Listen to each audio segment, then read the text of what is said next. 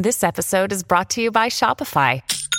Forget the frustration of picking commerce platforms when you switch your business to Shopify, the global commerce platform that supercharges your selling wherever you sell. With Shopify, you'll harness the same intuitive features, trusted apps, and powerful analytics used by the world's leading brands. Sign up today for your $1 per month trial period at shopify.com slash tech, all lowercase. That's shopify.com slash tech. When you need mealtime inspiration, it's worth shopping Kroger, where you'll find over 30,000 mouthwatering choices that excite your inner foodie. And no matter what tasty choice you make, you'll enjoy our everyday low prices, plus extra ways to save, like digital coupons worth over $600 each week. You can also save up to $1 off per gallon at the pump with fuel points. More savings and more inspiring flavors make shopping Kroger worth it every time. Kroger, fresh for everyone. Fuel restrictions apply. Another day is here, and you're ready for it. What to wear? Check. Breakfast, lunch, and dinner? Check. Planning for what's next and how to save for it? That's where Bank of America can help. For your financial to-dos, Bank of America has experts ready to help get you closer to your goals. Get started at one of our local financial centers or 24-7 in our mobile banking app. Find a location near you at bankofamerica.com slash talk to us. What would you like the power to do? Mobile banking requires downloading the app and is only available for select devices. Message and data rates may apply. Bank of America and a member FDIC. Welcome to the New Books Network. Welcome to New Books in Critical Theory. It's a podcast that's part of the New Books Network. On this episode, I'm talking to Sarah Atkinson and Helen W. Kennedy about secret cinema and the immersive experience industry. Uh, so, welcome to the podcast, both. Hello, thank you for inviting us.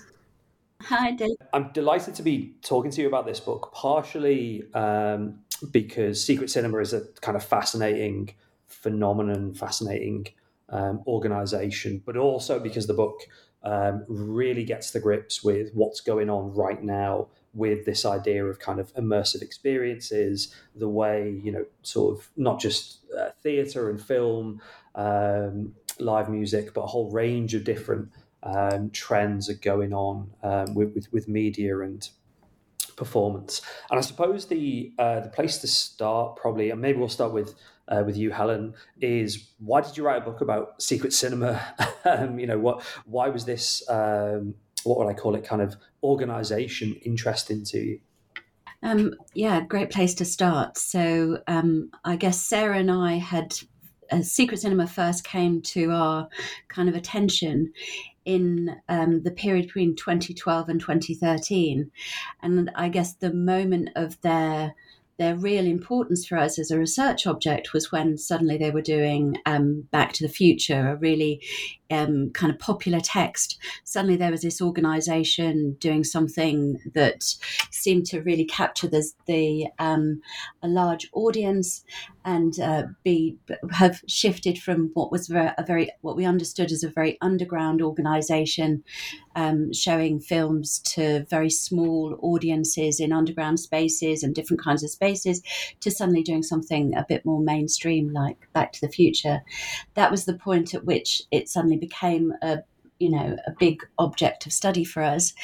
And we've been studying it ever since. And um, i suppose along that very long period of nearly seven years, we've gathered an awful lot of material on this um, organization and have seen them become the kind of the the object through which to understand a kind of changing um, set of um, practices and interests and um, and audience engagements around immersive experiences. So they have been a leader in that space over the past kind of 10 years. And that makes them a really interesting object of study to understand, to understand through that single organization in a way the the processes of industrialization of the the becoming of an immersive experience economy or immersive experience industry. So they become a kind of really important lens through which to understand a whole set of processes both industrial practices and then also kind of audience engagements and audiences tastes and behaviors.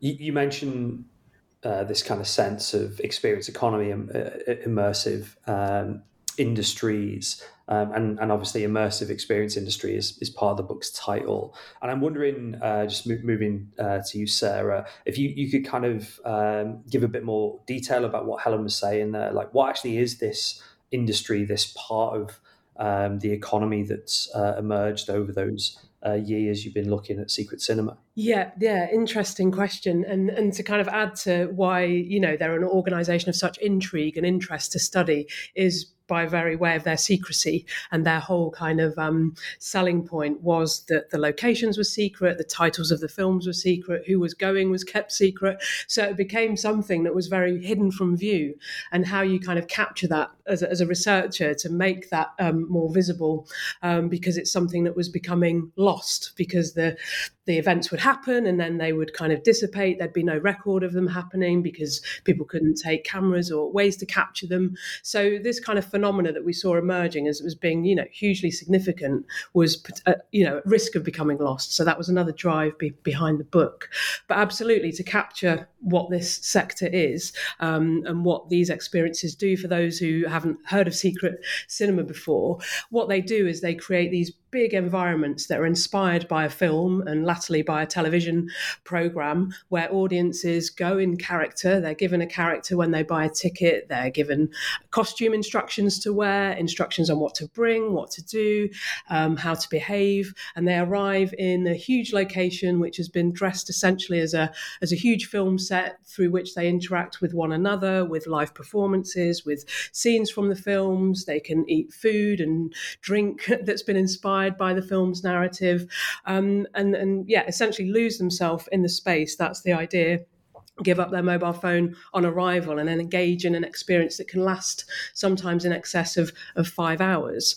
And with the secret cinema events, the format had always been um, prior to the Back to the Future event that the people going wouldn't know what the film would be. So they would get instructions, but they'd have no idea of the film that would be shown.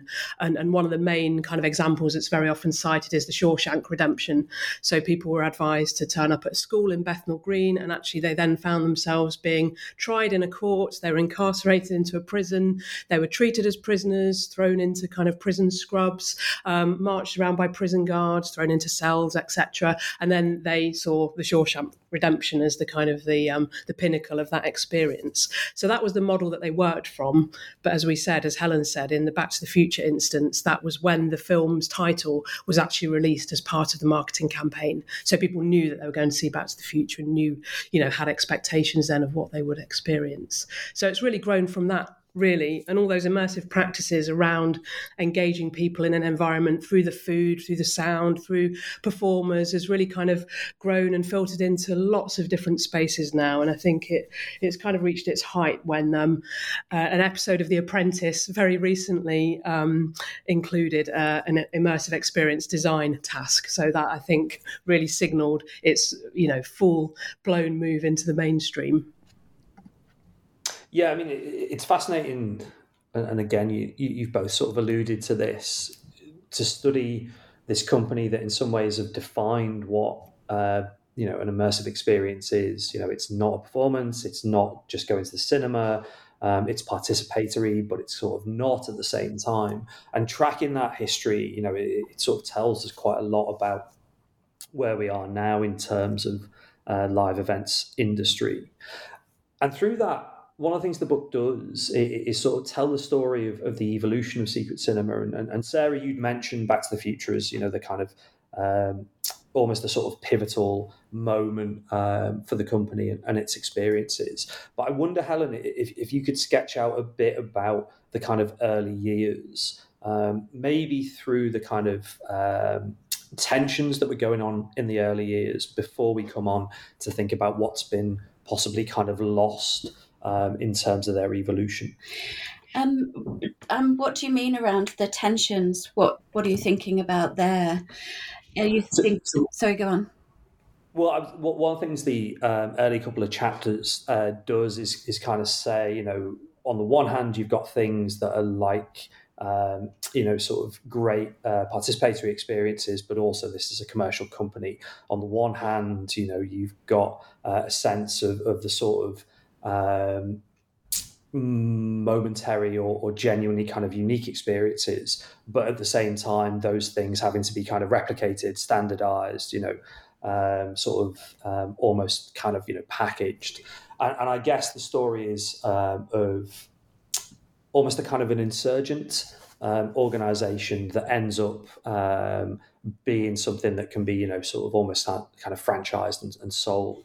Yeah, so that is a really interesting part of the history that I think we've captured along the way is that process of um, sort of being this underground secret organization that maybe also saw itself as as somehow quite countercultural um, and edgy in some way in terms of its position in relation to um, sort of activist issues. So um, some of the the early campaigns also included some kind of countercultural narratives, and then obviously along the way that increasing numbers of participants, the desire for um, greater profitability, the use of larger scale spaces, and then again with the the moment of Back to the Future, the kind of the massification and the drawing on more mainstream texts, more um, widely recognised texts, and those play out in the story of secret cinema uh, I guess, as a set of tensions between, on the one hand, wanting to align themselves with rebel narratives, and on the other hand, also wanting to um, kind of turn a profit. And the organization, yeah, it has grown around that set of tensions and obviously built a, um, a very loyal following around some of those rebellious narratives that also then become these larger scale fan communities that start to leak reach out into the wider world and drive a bit more of the wider immersive experience economy. So I think Secret Cinema is a really interesting organization to see. Um, up close and captured um, through our research that that specific process of going from being something quite underground communicated only through word of mouth to now being something that you might see on a motorway billboard and around posters on the underground, which is quite a transformation. Just thinking about the, the early days, Sarah, what, what kind of um, source material was Secret Cinema using when they first kind of got going before that pivotal moment with Back to the Future? Yeah, I mean, a really kind of interesting mix actually of um, some new release material as well as old cult type films that would have kind of a you know a, a following of, of, fans through through its cult status. Their first kind of major screening where they launched them, themselves as Secret Cinema was Paranoid Park by Gus Van Sant, and that was actually part of the promotion for that film. It was a new release film, so audiences wouldn't have, have known about that, and they set that up in some disused railway where if you know the film, it's based around a skateboarding narrative. So they've got skate ramps there and skaters and, and bonfires, and the whole narrative is set around a kind of a train station. So so they kind of emulated that. So that was a, um, a kind of a pre-release promotion that they'd agreed. They'd also done one for Prometheus um, later on, which was again a film unknown to the audience, but was used to as part of the marketing campaign for that film. So they were really kind of already in those early stages engaging with with studios and distributors to use their model as a distribution kind of promotion mechanism. Um, but they've interestingly they did films. They kind of did outside films, including Grease, which um, the keen-eyed might already know that they're now um, doing a version of Grease in Birmingham um, coming up in the summer. Um, so again, that was a kind of a very festivalized um, narrative that was an out in an outdoor location, and again drew in you know lots of crowds around their fan community, which at the time were from London and perhaps East London, where there were trends around the resurgence of 50s fashion and clothing. So those types of narratives that fitted within that area really attracted their main audiences, which were the kind of the hipster, uh, Hoxton Heights of that area that would be dressing in those types of clothes anyway and enjoying those spaces. So, yeah, a real kind of, of mix of the two. But I think those that played to their fan communities at the time who, you know, they were their marketing material in a sense because they were the ones on Facebook and on social media kind of spreading the word about about the events. I mean, it, it's interesting you mention uh, Prometheus, and that's a bit of a clue actually of, of, of, where Secret Cinema and ended up, I guess, because you know you mentioned this is a sort of tie-in. You know, it's part of of marketing this this movie, and and I guess as a sort of uh, distinctiveness as, compared with with some of the other kind of early years things that they were doing. And you mentioned uh, Sarah a couple of times, but Back to the Future, and I'm interested in why is this so important? What kind of do they do differently? Uh, why does it represent this kind of um, break for secret cinema? Yeah, um, interestingly, there was a quite a financial aspect to this because this was the first production they did after receiving their first round of venture capital funding. So they had quite a, a bigger budget um, for this in ways that they hadn't done before.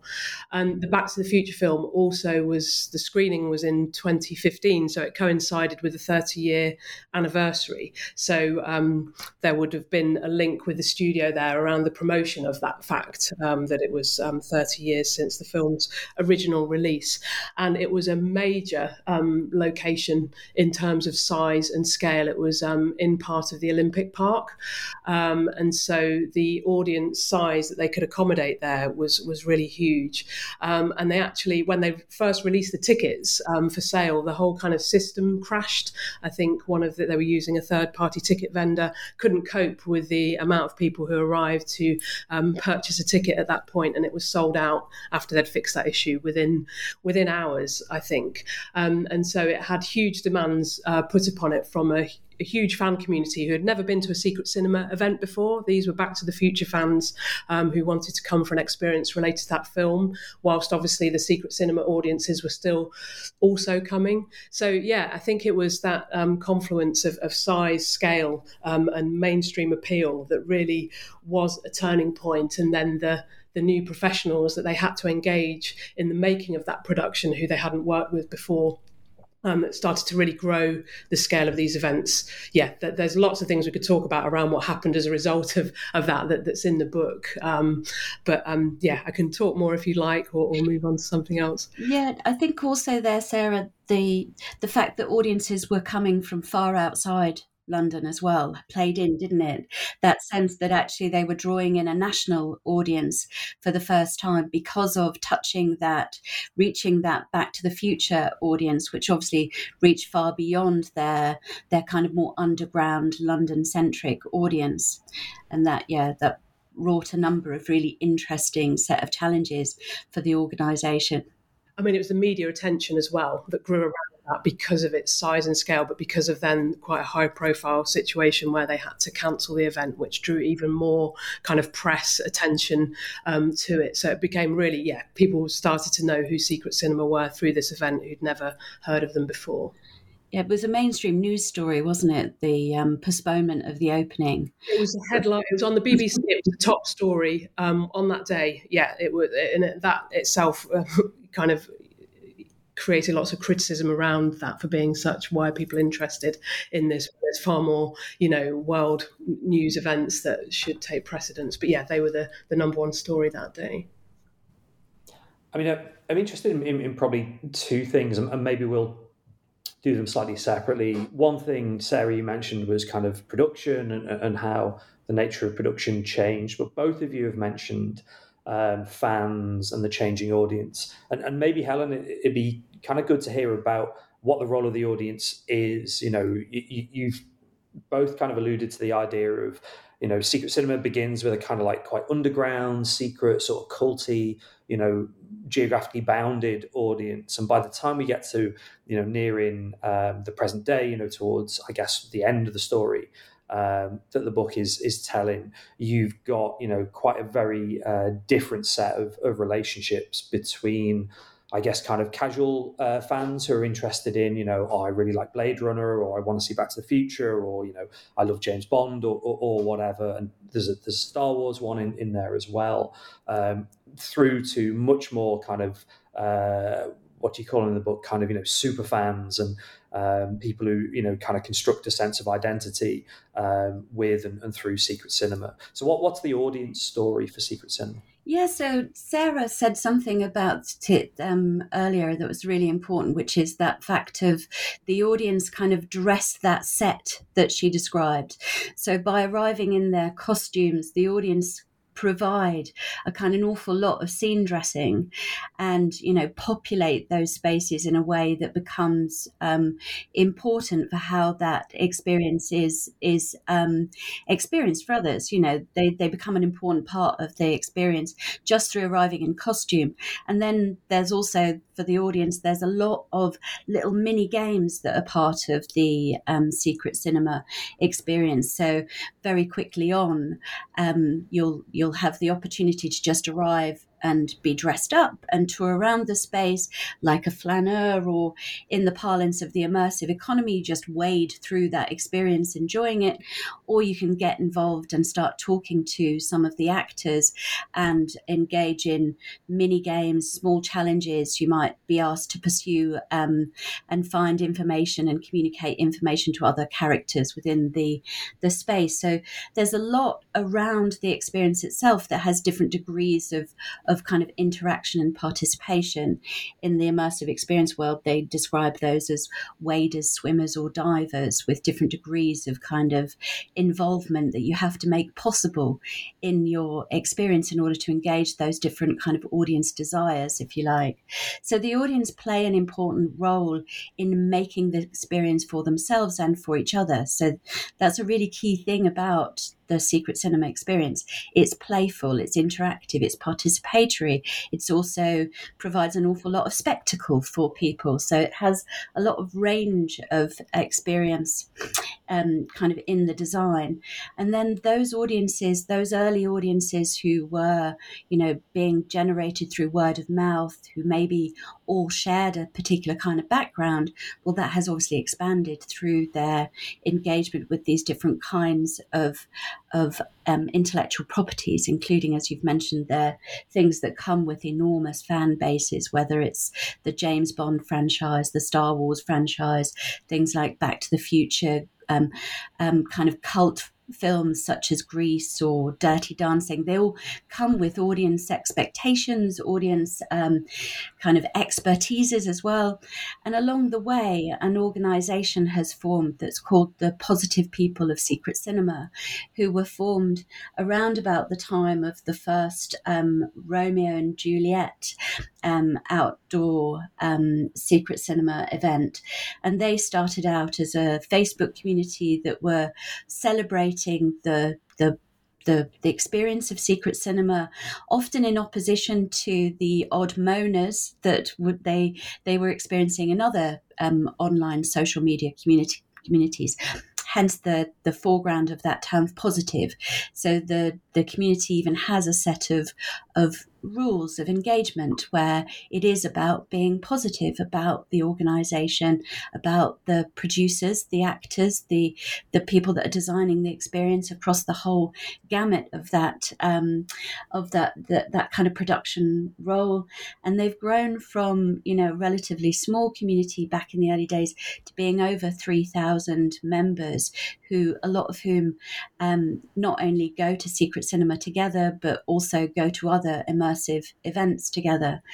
And that fan community is obviously yeah really important part of the marketing cycle now of these experiences because they're really sharing um, every every bit of um, delight and engagement with the secret cinema um, way of doing promotion, which is very particular, which you know tries to use um, the very best of that kind of secrecy and guessing and mystery in order to tease an audience into an engagement in um, speculating about where the tech, where the, the the experience will be, what the experience will involve, what text will be involved, etc. They did that very recently um, in a you know very very typical way around the most recent offering that that Sarah mentioned that's going to be in Birmingham, which is Grease. Um, so there's a lot of speculation that engages that audience, so a lot of chatter amongst that community. And now, positive people of secret cinema, you know, they they do a lot of, of work for the wider immersive um, economy because they they're sharing with each other um, insights into other experiences that exist not just in in London but also um, nationally. So they're a, a, really extraordinary community out of which has grown certain kinds of practices, behaviours, understandings. Um, and also a level of kind of effective engagement with the secret cinema organization and their their particular kind of offer that's yeah really really strong and really really vibrant and continues beyond um, what we've captured in the book. So yeah it's a really interesting um, fan community that brings together those early adopters all the way through to these kind of super fans in uh, um, kind of social media spaces. So yeah it's an interesting community and I guess it carries with it all of the ambivalences um, and I suppose kind of fascinating questions about who is doing work, who is a performer, what are the kind of um, you know limits and, and boundaries um, in these spaces. Oh, absolutely, yeah, and I think the, that's a really interesting thing about the secret cinema. Um, uh, player community or engagement, uh, the the participant community is that they are very much um, part of the labour of you know they are they are part of the labor economy. They are doing the work of the of the organization and not just the the pre-event promotion. So there's an awful lot of um, kind of publicizing of um, their preparations for going. So as they assemble their costumes, there's a lot of um, social, muni- um, social media kind of community um, distribution of images of ideas that all happens before that that's that's that's happening alongside some of that spec you know post the speculation then it becomes all about um, uh, preparations, um, costume gathering, exchange of, of photographs, and then all the way through to you know the photographs up to the event.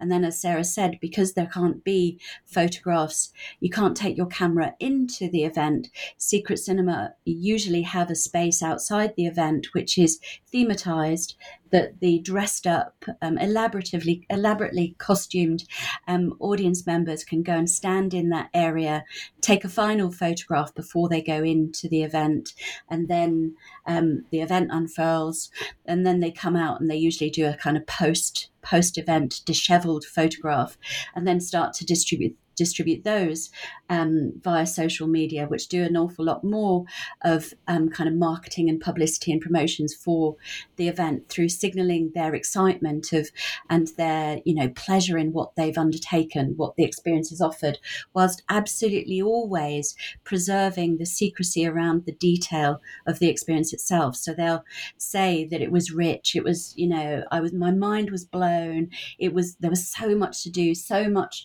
interaction but they'll never give you the detail of that. So they'll always hold on to and be loyal to that notion of secrecy um, in that sort of post experience moment. So it's a kind of cycle of um, audience labor in terms of promotion, the spectacle and engagement that they offer during the event itself, and then the, the post event promotions to kind of feed into a more general, wider um, audience interest in participating. At Evernorth Health Services, we believe costs shouldn't get in the way of life changing care, and we're doing everything in our power to make it possible. Behavioral health solutions that also keep your projections at their best? It's possible. Pharmacy benefits that benefit your bottom line? It's possible. Complex specialty care that cares about your ROI? It's possible. Because we're already doing it. All while saving businesses billions. That's Wonder made possible. Learn more at evernorth.com/wonder. Look, Bumble knows you're exhausted by dating. All the must not take yourself too seriously and 6-1 since that matters. And what do I even say other than hey? well, that's why they're introducing an all new Bumble with exciting features to make compatibility easier, starting the chat better, and dating safer. They've changed, so you don't have to. Download the new Bumble now. And at the same time as this transformation of the audience, there's been a massive transformation of, of the organization. And Sarah, uh, you know, you do this um, in, in the kind of the middle of the book where you map out um, the relationships of production, kind of staff, uh, skills, um, I guess the kind of industrial organization um, as Secret Cinema has, has, evolved to what it is today. So, what what's gone on in terms of how the company has, has changed and what are its um, kind of production systems, production relations like now? Yeah, interesting question. And again, this was fascinating to map throughout the history and how that evolved as the company grew. And all along, I have to say, um, Secret Cinema have engaged with really creative, experimental, exciting people who have kind of been there to, to problem solve and to work out ways of doing things and engaging audiences in, you know, new and exciting ways and to overcome challenges that hadn't been faced before because you're working in these physical live environments with performers performers, with effects, with all sorts of things going on. So, so in the early days that we, have touched upon, where you had those um, sort of cult productions like um, Ghostbusters and Blade Runner and and Alien, there was also a production of Brazil. What you'd have alongside that, once the audience members had bought the tickets, were these wonderfully created um, fictional websites that were a way to draw the audiences in to sign up for their costumes, but also to start to engage with the narrative. So again, these were productions that the audiences might not know what they were, but they were drawn into some sort of side narrative. So you had these great website designers who were creating these stories and these worlds for to engage the audiences before they arrived, and obviously to promote it further to, to other potential ticket buyers. And from that, that then moved into so we had um, you had Back to the Future, where obviously lots of things went wrong, but lessons were learned. And when the company moved into the Star Wars production, up until that point, they'd mainly be engaging with um, people from the film industry, so film set creators, costume designers, script writers, etc. As it moved into the big Star Wars event, which was held at the abandoned uh, Printworks in Canada Water, they actually engaged with a much larger company to to assist them in developing um, this kind of huge space. Um, and that was a company called Wonderworks, who'd been engaged in the Olympic opening ceremony. So, very experienced in doing large events and setting up the infrastructure in spaces where there isn't any. And that's from the very baseline to getting electrics in, getting water supplies in, um, toilets, health and safety, fire exits, all of those things. It's a massive undertaking just to prepare a venue that is you know not designed for for entertainment purposes. Um, and it was at that point also that um, more theatre practice, practitioners were being engaged. So lighting designers uh, stage managers set designers those that were used to creating more 360 degree worlds in the way that the film industry hadn't quite been prepared for the fact that people would be you know stamping over their sets and opening doors and expecting things to be interactive and and you know they wouldn't necessarily be because they had to be hard wearing, they had to, you know, last for multiple performances where you'd have thousands of people engaging with them. So that's when it really, really started to shift and really tip towards that engagement with with theatre and with performers. And it went a step further, I think, um, as the productions evolved. There was, I think, there was Moulin Rouge and Blade Runner at the warehouse in Canning Town, and later Stranger Things. And there, there were far more in-depth narrative strands for um, audience members to engage with because there were multiple directors at that point being brought in to direct not just the core performance staff, but also to direct all of those people that worked at the front of house, in the bars, and in the restaurants. You know, their absolute goal has been to retain everything and to keep it in world, is the term that they would use. So everything has to fit into the design of the narrative world. So that goes right into the design of the toilets, the litter bins that people are using, they're all now kind of crafted and, and designed to fit within you know the mise en scène of the, of the narrative world. So that has really then led to these kind of new systems of, of production and organization of, of people and how you flow thousands of people through these different spaces that sometimes move into tunnels you know or small confined spaces or small rooms. What does that then mean for performer safety for audience safety for kind of the bunching of thousands of people in spaces how do you know the performance has to be really carefully designed and managed to distract audiences, to disperse them, to move them around, and to keep everybody safe. So there's been so many interesting lessons learned through the lens of secret cinema having to engage with these issues head on um, and they've really started to engage with organizations like equity with you know performance unions to really work with and to aid in the assistance of both performer safety of audience consent all of these issues kind of emerging as the format has evolved. So yeah, it's been a really fascinating kind of thing to write about and that's all kind of focused within chapter five of the book really goes into detail there about all the different roles and how they're all organized and how you know different sectors are brought together across the theatre the film the festival sector through catering and service industries. You know it's a huge uh, machine that involves so many different types of, of work and labor and creativity. The book sort of wraps up, but I guess is, is kind of influenced throughout by the impact of the pandemic and um, I suppose the um, challenge and, and, kind of reconfiguration of, of, not just secret cinema, but um, you know of, of, sort of live, um, in-person, immersive experiences much more generally. And, and I guess a, a, nice way of sort of concluding the discussion is is to think about um, where we are now. Um, so maybe I'll come to you first, Helen, in, in terms of um, what was the the impact of the pandemic um, on secret cinema. Um, well, obviously, the pandemic happened right in the middle of um, one of their um, shows, which was Stranger Things. So I think the final few of those were actually cancelled and so you know you could no longer have immersive gatherings of any sort during the lockdown. So they went from yeah having having these events to to no longer being able to have these events at all. But they very quickly pivoted in that lovely parlance of the pandemic into doing other kinds of experience really rather rapidly and again influenced others. So they the first thing that they did were these um, sort of online zoom parties. First of all kind of thematized around stranger things kind of carrying forward um, some of the the narratives and thematics of that that then evolved into these um, secret sofa um, events where everyone where they told you the film that you needed to watch you had to find it yourself and then you all had to sit down and watch it at a certain period of time. And they did the same sorts of things. So they um, asked people to share images of, of food that they made that was thematized around the screening to show their costumes again. So they, they continued to maintain a relationship with their audience in order to, um, yeah, not lose that very, that, that enormous asset that they'd developed through that, um, that loyal following.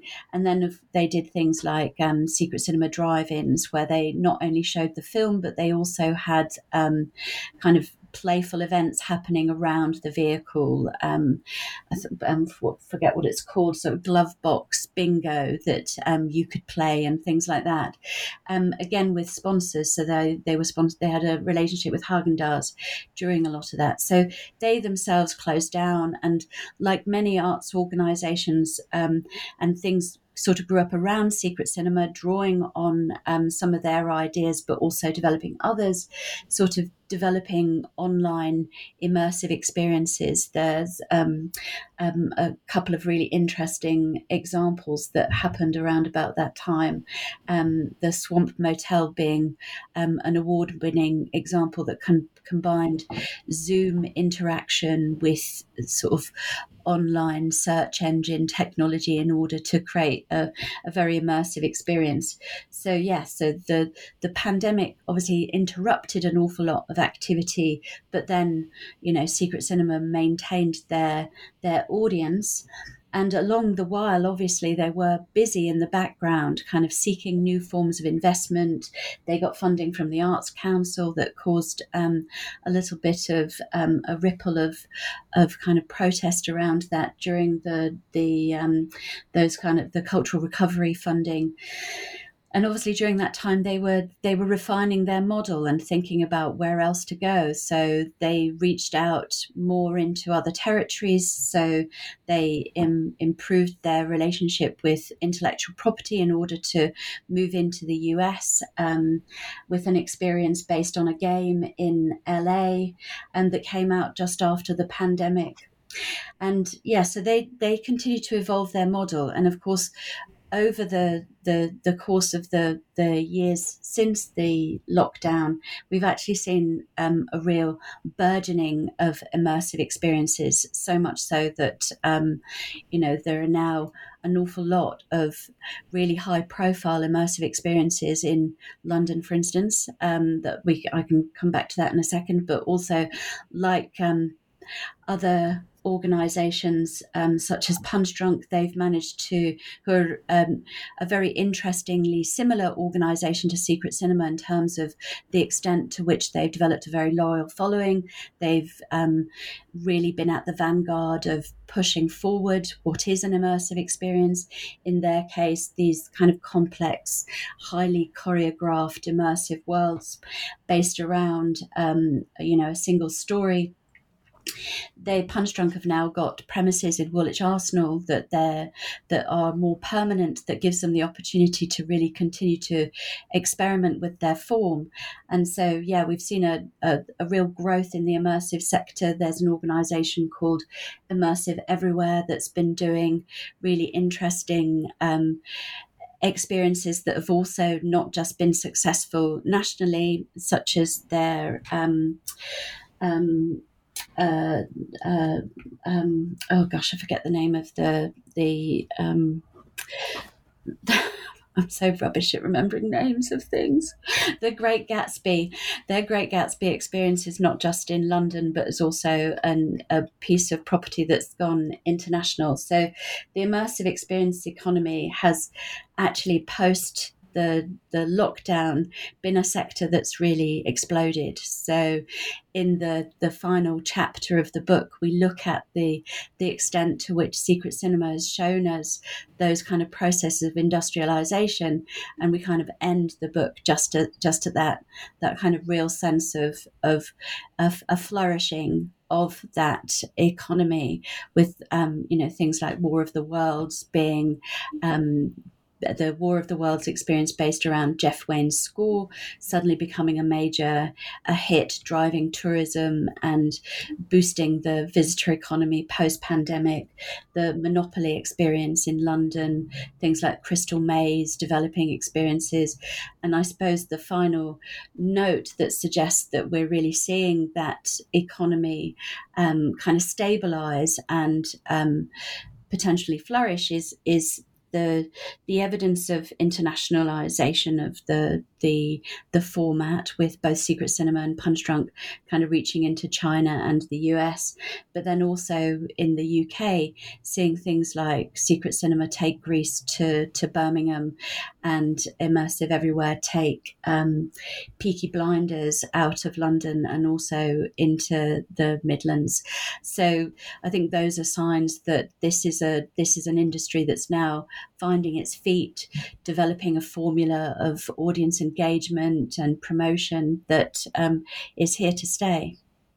Yeah, I think one of the things you mentioned there, Helen's worth mentioning about Secret Cinema's influence in the scale in the space bringing together gaming because that's been a huge kind of obviously there's escape rooms there's a whole other strand of immersive around gaming but one of the things they did during the pandemic period was to develop a digital platform where they um, delivered a ghostbusters experience which was a live online experience with live performers but also a gaming element which then fed into the production that they went on to produce after the pandemic which there was arcane in the us which was based on a gaming property but also guardians of the galaxy in the uk which actually embedded digital engagement into that experience through kind of score a scoring system and the performers having kind of um, digital devices so that teams within the um, within the Guardians of the Galaxy narrative could compete. And there was a scoreboard and it was yeah very very heavily gamified. So that bringing together and that convergence of those forms has really I think crystallized as part of the the impacts of the pandemic and then one final note that we didn't include in the book because it happened after we'd finished writing it was the, the investment that Secret Cinema received from the government through their Future Fund, um, one of the organisations to receive, I think, four million um, in that fund to support businesses during the COVID pandemic. And of course, what that then led on to is the sale of Secret Cinema. So that was back in autumn 2022. Um, Secret Cinema were actually bought out by Todaytix, which is a an American ticketing group for 88 million. So this really does take it into the to the next chapter. I mean, that sets up quite obviously, you know, a, a sequel uh, to this book in, in terms of what happens next. You know, both telling the story, but I suspect as well, you know, in terms of a, an analytical point about, um, you know, what happens when things both go international but have very different um, sort of business models and, um, you know, maybe sort of different demands in, in terms of um, profit and and possibly loss. But as well as you know, kind of more to be said, I, I sort of wonder: um, Are you kind of like finished or settled with Secret Cinema, and what are you both going to be working on next um, now that this book is out? Uh, maybe we'll start with uh, with Helen. Um, so I guess there's there's a couple of things that sort of don't feel like they're yet finished, which is um, sort of really understanding, um, or I guess more um, more elaborating on the kinds of research methods that we need in order to really understand these immersive experiences because I think at the very start what Sarah was saying about the ephemerality of these experiences that does remain a challenge in terms of how you you really understand what are the aesthetics what are the practices going on in these experiences and how do we how do we research them.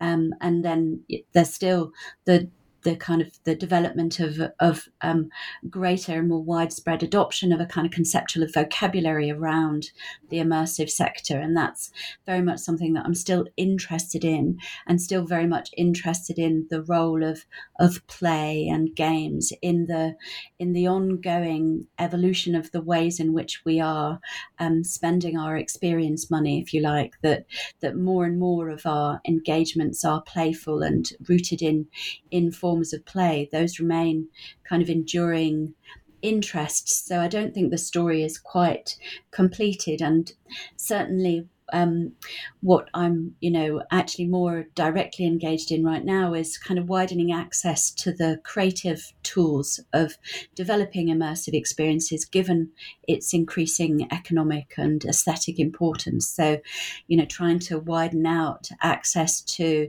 to developing these experiences in order to also widen out the audiences for them because they have been, you know, they are generally very expensive um, and they are tended to be um, produced by a rather narrow group of individuals, and then also experienced by those folk who can afford those expensive um, experiences. So I continue to be very interested in advancing that that kind of work.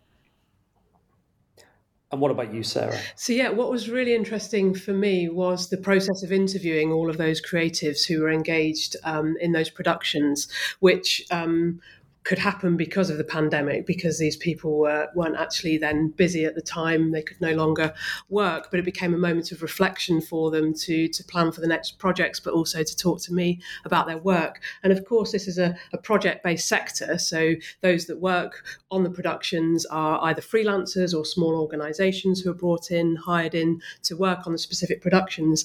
They therefore work on multiple other um, projects outside of secret cinema, which then lead into other areas of the immersive experience sector more broadly. So that really opened that up to me, that space and the many different practices and organizations and experiences that have been proliferating.